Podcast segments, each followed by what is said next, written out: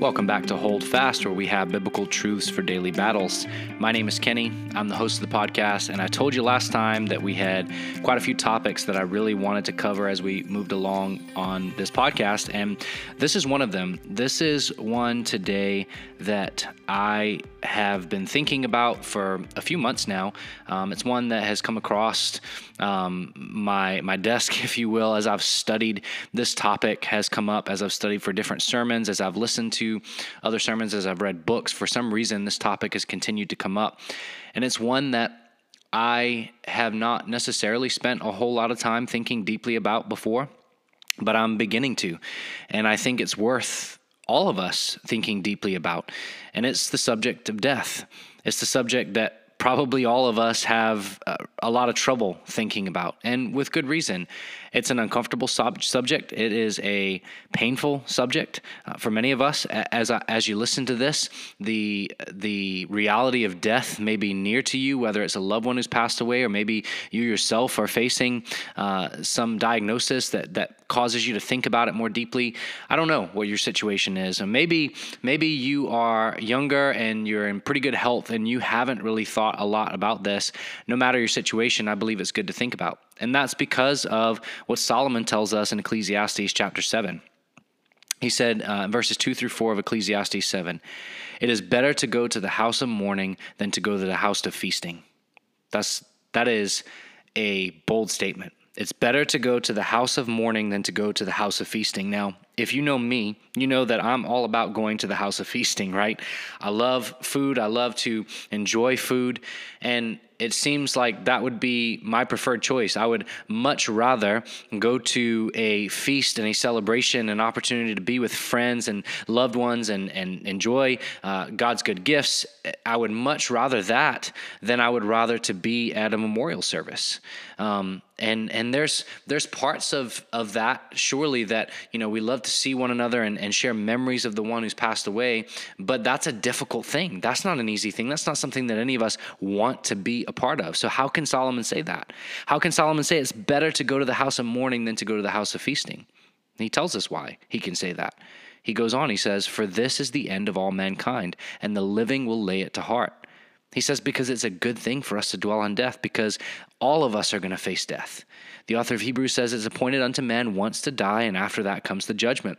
All of us are going to face death unless the Lord Jesus returns um, before we die in this life, we are going to face death. Solomon even goes on in this passage and he says, Sorrow is better than laughter, for by sadness of the heart, for by sadness of the face, rather, the heart is made glad. The heart of the wise is in the house of mourning, but the heart of fools is in the house of mirth. Solomon's saying it is so much better for us to be willing to contemplate death than to live our lives in such pleasure all the time that we never consider this. He's not he's not saying it's more fun to go to the house of mourning than the house of feasting. He's not necessarily saying in every single way it's better to be in the house of mourning. None of us want to face that. We don't desire that. None of us are asking for that. But he says when you're faced with that, it's a good thing to go there. When you're faced with death, it's a good thing to think about it. And he says even when you're not faced with death, that's a good thing for you to consider because the heart of the wise is in the house of mourning.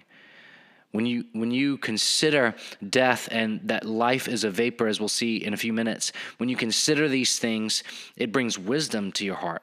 But when you're so consumed with with enjoying life, which is a good thing to do, don't get me wrong, but when you're so consumed with that and just getting as much as you can out of life and just saying, you know what, you only live once, let's not think about death. When death comes, we'll face it, but until then, I don't want to think about it. When is the last time that you thought about death? Specifically, the brevity of your own life.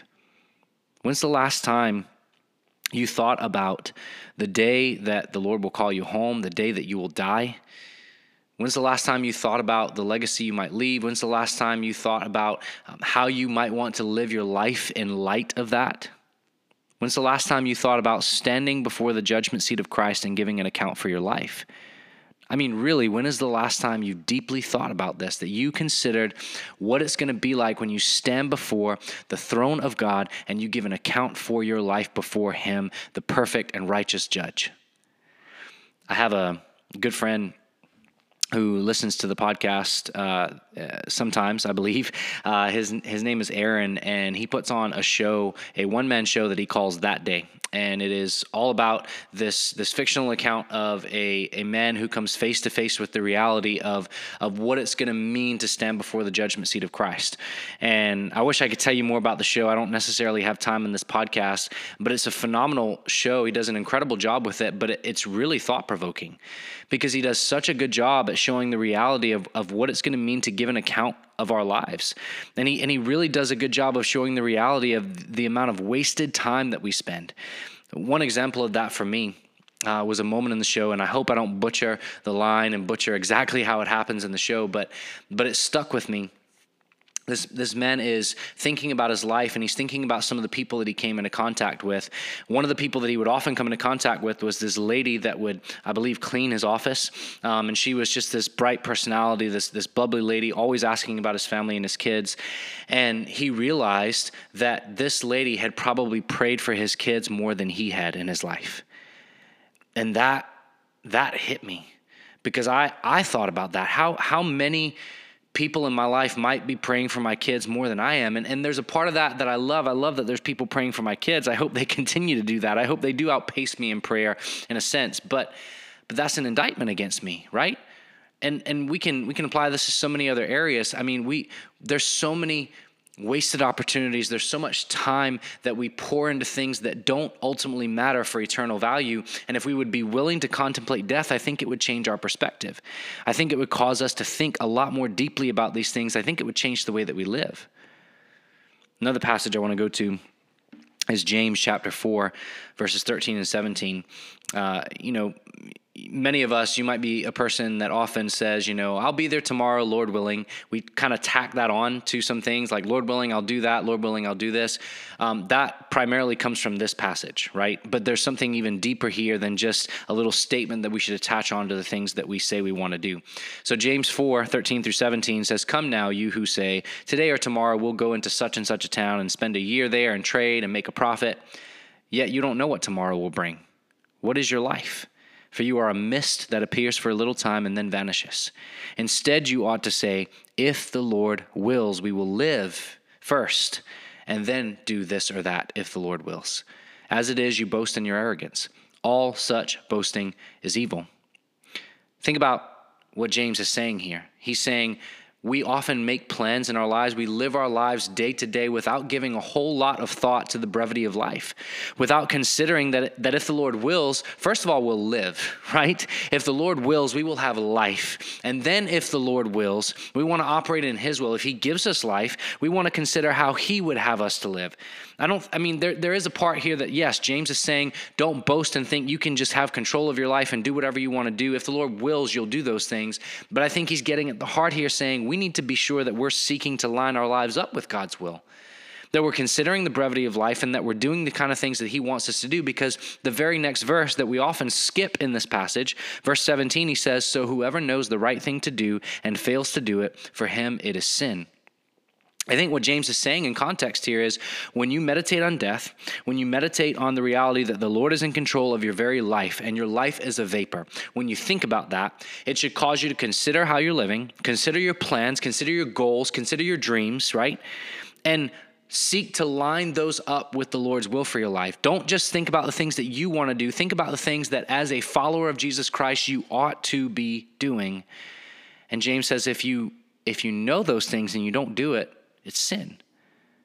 How many of us have made the excuse in our lives, well, you know, once once I get married, then I'll do this. Once I have kids, then I'll do this. Once the kids are out of the house, then I'll live this way that the Lord wants me to live. Once once I get really ahead in my career and I feel financially secure, then I'll begin to serve more and I'll begin to to give more and I'll begin to do all of these things. James says, okay, so what you're doing is you're saying, I know there's a certain way that I should live, but I'm going to wait until this certain part of my life before I do that. James says that's sin because you're boasting in your arrogance and pride. You think that you're the master of your life. You think that you're in control of the day that you die, but you're not.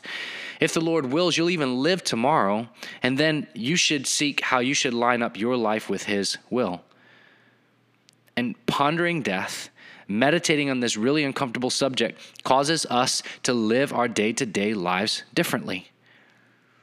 I think about Paul often, who who seemed to be not in a prideful way. Paul was humble, um, but Paul seemed to really have confidence that he was living his life in the way that the Lord wanted him to. Right? So, a, a very famous passage is 2 Timothy chapter 4, verses 6 through 8.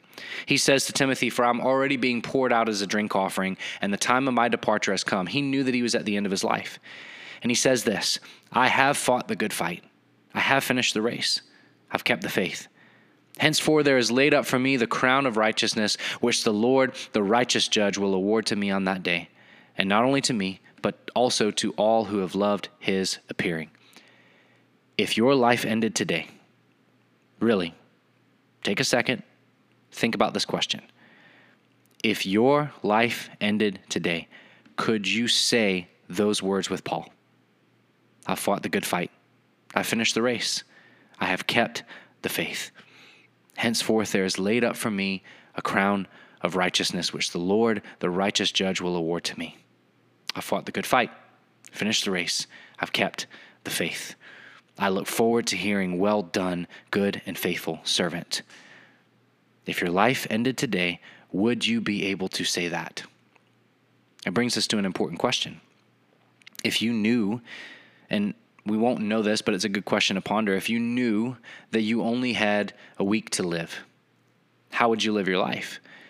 Many of us answer that question by saying, Oh, you know, I'd cross off my bucket list, or I'd make things right with my parents, or I'd do all these things. And those are all good things. But I love it when that question is asked and somebody is able to say, I'd continue doing exactly what I'm doing because I know that I am exactly where the Lord wants me to be, right? And maybe this is one of the reasons why the Lord doesn't reveal to us the day of our death, because we would be so tempted to go out and just try to change everything that we're doing, and we wouldn't so much consider His will as all the things that we would want to say we accomplished in our lives. I think if you had asked Paul in this moment when he wrote these words, I fought the good fight, I think if you said, Paul, isn't there more people you'd like to reach with the gospel? Paul, isn't there more, more things you'd love to do with your life? I'm sure Paul would say, absolutely. There, there's things that I would love to be able to do, but this is the Lord's will. This is His time for me, and I know that I've lived in His will. Therefore, I can say that I've fought the good fight. Paul wasn't necessarily saying I fought the good fight because of all the accomplishments he had in his life, and he had many accomplishments. He was saying that because he had his eyes fixed on Jesus every moment of every day. Obviously, Paul's not perfect, but he had his eyes fixed on Jesus, right? He had his eyes fixed on the Lord. He was walking in the will of the Lord as best that he possibly could. And so, when you think about that question, if you only had a week to live or a few days to live or a month to live for that matter, how would you live your life? I hope that you would be able to say with confidence, I would continue doing exactly what I'm doing because I'm I believe that I'm living in the Lord's will for my life. Changes our perspective. We started this podcast episode with Ecclesiastes chapter 7 and the book of Ecclesiastes, by the way, is a great book to meditate on because, in many ways, the entire book causes us to think about death in the sense that it causes us to think about how we're spending our lives and, and, and what are we going to have to show for it at the end. You know, Solomon said, Look, I've got all these riches, I've got all this pleasure, I've got all these, these wives, I've got all, all this stuff, and it's all vanity. It's all vanity. And he gets to the end of the book. And after pondering all these things, after pondering death, after pondering his life and how he's lived his life, he says something very simple, yet very profound and very foundational to the Christian life. He ends the, the book of Ecclesiastes in this way in chapter 12, verses 13 and 14. The end of the matter, all has been heard. Having considered everything that has been written in the book of Ecclesiastes, he says this Fear God and keep his commandments, for this is the whole duty of men. For God will bring every deed into judgment with every secret thing, whether good or evil. Fear God and keep his commandments. That's how you live for the day of your death. That's how you live with the end in mind. That's how you live considering that life is a vapor. And that sounds too simple because when we think about men, you only got one life, let's fill up as much activity as we possibly can. That's not necessarily a bad mindset if that's what the Lord has you doing. But for, for most of us, I would say we're, we're called to these, what we would consider as maybe simple lives. We're not necessarily called to do these things that will be written down in books for generations to come. Maybe some of us are. But, but can we be content with that? in order to live for the day of our death, is, is it true that we need to do all these extraordinary things, or do we just need to fear God and keep His commandments, whatever that means, wherever that leads us? If it leads us to these big earthly things, then that's great. But if it doesn't, if it leads us to the great earthly things of loving my family well and serving in my church well and working with all my might at the, the vocation that the Lord has given to me, and being faithful, being a faithful husband, being a faithful wife, faithful father, mother, child, co worker, faithful friend, being a faithful disciple of Jesus who makes disciples, if that's what I do with my life and nobody ever writes about it, and I don't cross off every item on my bucket list, but I feared the Lord and I kept his commandments, that's a life well lived. This is a topic that I pray that you will continue to consider with me. As I said, it's something that I am personally considering lately, um, and not in this morbid way, like I'm I'm fearing the day of my death, or I'm I'm trying to make sure that I that I cross off everything. But but I do want to make sure I live with this perspective that I would be able to say, just like Paul did, that whenever my time comes, I would be able to say that I fought the good fight, that I kept the faith. I want to be able to stand before the Lord and know with confidence that because of His work in and through me, He's going to say to me, Well done and good and faithful servant. I want to live for that day, as my friend Aaron says. I hope you do too. And I hope that this podcast is thought provoking. Um, I pray that as hard as it may be, as uncomfortable as it may be, as many uh, um, difficult memories as it may bring up for you, that it would lead to you and I living our lives to fear God and keep His commandments. Living our lives not to cross off the bucket list, not to not to do all these amazing things necessarily, but to work heartily as unto the Lord to live faithfully for Him, to be a disciple who goes out and makes disciples, to live with the Great Commission in mind, to live for that. Thanks as always for listening to this episode. I pray that it's useful and encouraging to you. If it is, um, I'd be honored if you shared it. Um, people find out about this podcast because you share it. Whether you tell people about it, you send it in text messages, you you put it on social media, any way that you can get the word out. I'm appreciative of that because I love recording these podcasts to be an encouragement to as many people as would want to listen. If you got a topic you would want me to discuss, email me at kennyroberts at missionwaychurch.org. I would love to talk about it on the podcast. I've got some more exciting episodes coming in the future, and I'm looking forward to those. But until then, this has been another episode of Hold Fast. I hope you all have a great week, God bless.